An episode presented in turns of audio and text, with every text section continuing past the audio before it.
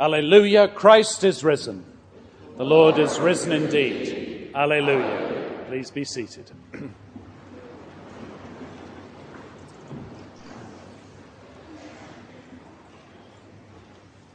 Here we are once again celebrating the central, the highest, and most glorious festival of our faith in the story that changes everything for the whole world and for all time.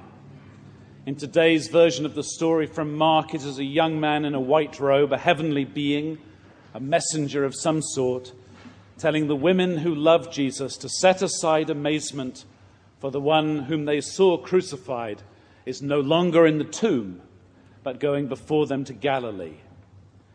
And even as we have this week faced the reality of our corruption that leads to violence and leads to death, and even as we discover anew the way of absolute integrity that is the way of life, and learn that it is opened to us by Jesus, even now, all over this land, we have newsstands uh, proclaiming the decline and fall of Christian America on the front cover of Newsweek magazine.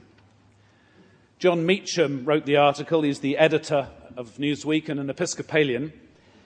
And he's not reflecting on the death of God or the death of faith or anything so dramatic. He's reflecting on the end of Christian America.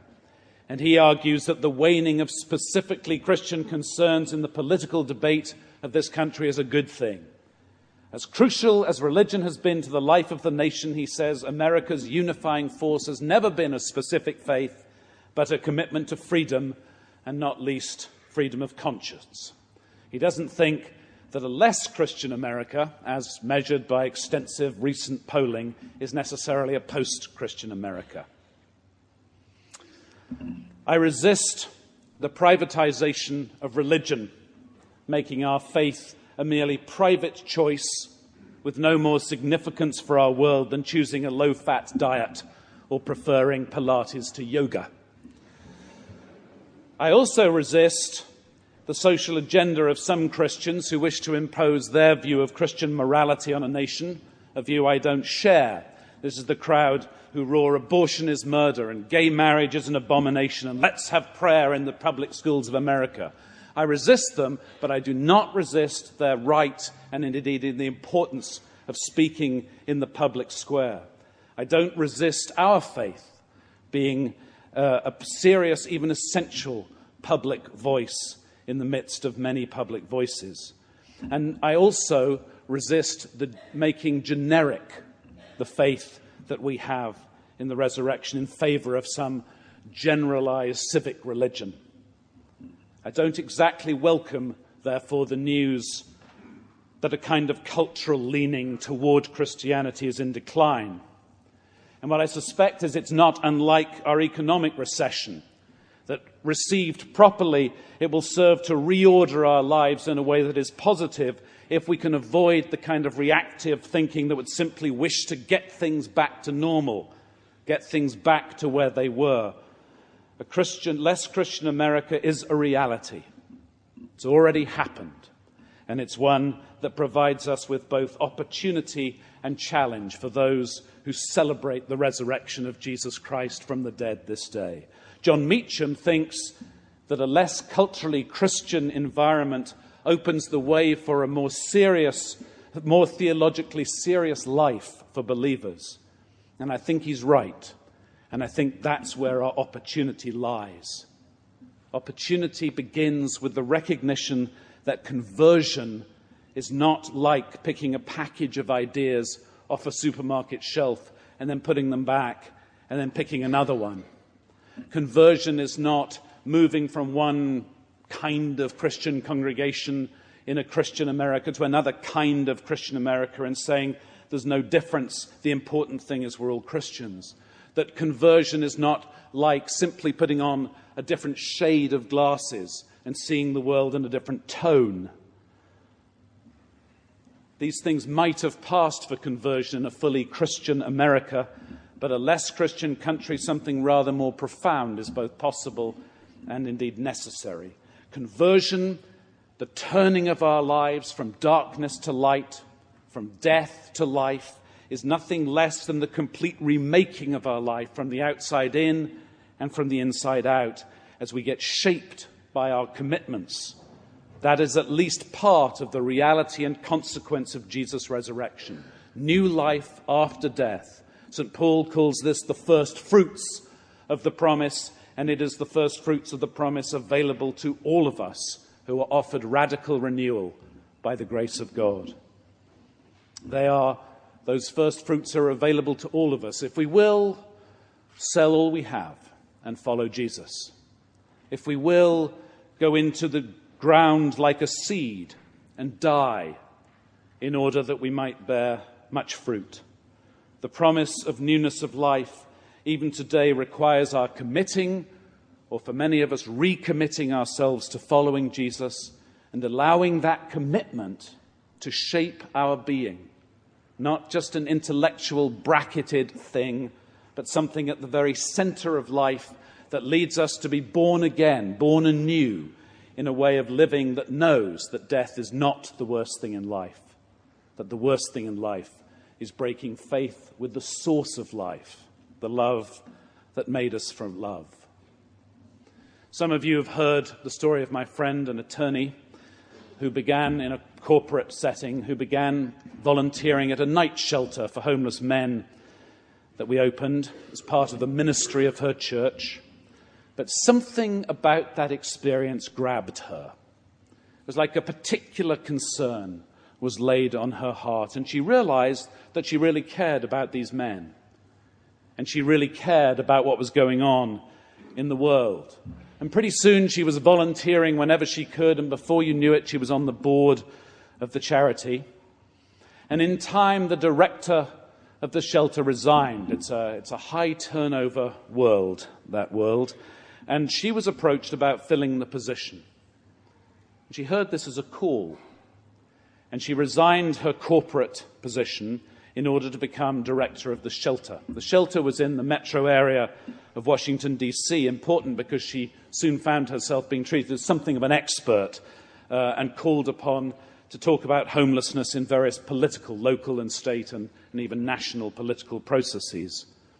It was only two or three years, in fact, before she too resigned her position in order to accept a policy making position with the Department of Housing and Urban Development. All the while, through all these changes, she was developing her own spiritual practices of regular Eucharist and prayer and study. All the while, as she acted on that which she cared about, she was being remade and reformed by God, taking seriously that particular care and concern that was laid on our heart. That is closer to full conversion than anything that looking for the latest magic pill or quick fix will provide. It's being born anew by the grace of God, by acting and allowing commitments to shape our life. In this community of faith, here, All Saints, conversion means living out the consequences of a decision to follow our risen Lord to Galilee or wherever we are led. It, it, it, these consequences for us include paying attention to the spiritual practices which free us. And so, knowing ourselves in need of redemption and redeemed through this regular acting out of the sacred story and gathering around the table and breaking bread with all manner of people, knowing that there is no salvation for me unless there is also salvation for you. It means practicing generosity so that we are freed to live generously. It means consciously engaging prayer so that in time we may unconsciously pray without ceasing. It means practicing uh, disciplines of service so that we find ourselves loving others without really trying and acting on the cares and concerns that are laid on our hearts. So, with the opportunity for newness of life through commitment to the way of Jesus, through true conversion, with that comes challenge in this brave new world. Challenge to articulate and give voice to that which we receive from the throne of grace.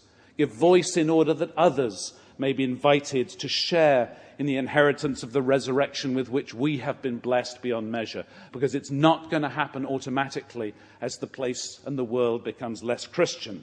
less oriented or biased, if you like, towards Christianity. The invitation to commitment of what we know is not an invitation to a simple intellectual shift, a magic pill, an effortless diet, a change on the outside without the fundamental change that involves loss and even death if we are to know resurrection. My friend who left her corporate job for the shelter was afraid. And yet, with fear and trembling, she did what she knew she was being invited to do.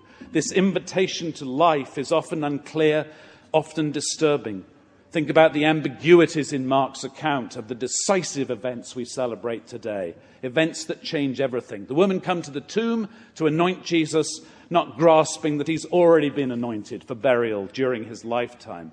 Mark goes out of his way to show that the decisive act has moved from the good darkness of Good Friday to the light of Easter morning, reversed by the sunrise. And yet, there is no quick appearance of the risen Lord just an empty tomb. There are no shouts as yet of exultation and joy, but there's trembling and there's astonishment and there's silence. And those are the right reactions when we grasp the fullness of the invitation to grace that we are being offered. Surely these women knew that exaltation might come, but right now they were being invited to a brave new world, having to let go of everything they once thought they knew. They were being invited to conversion. Jesus of Nazareth has risen, they are told. And in that proclamation, they hear an invitation to new life themselves. Not a story of instantaneous joy, but the process of a lifetime as they are born, like we are born, anew to a living hope in the resurrection of Jesus Christ from the dead. Like them, so it is for us so it can be for everyone who hears the invitation, and they will not hear it unless we extend it. They will no longer have Christian faith just in the water, in the life of the world, something that can be assumed or thrust upon them or presented perhaps only as something to be rejected. Instead, the rise and fall of American Christianity is an opportunity and challenge for those who would know life, to be born anew by the Holy Spirit through following the spiritual practices of our faith and proclaiming for all to hear, Alleluia, Christ is risen. Alleluia.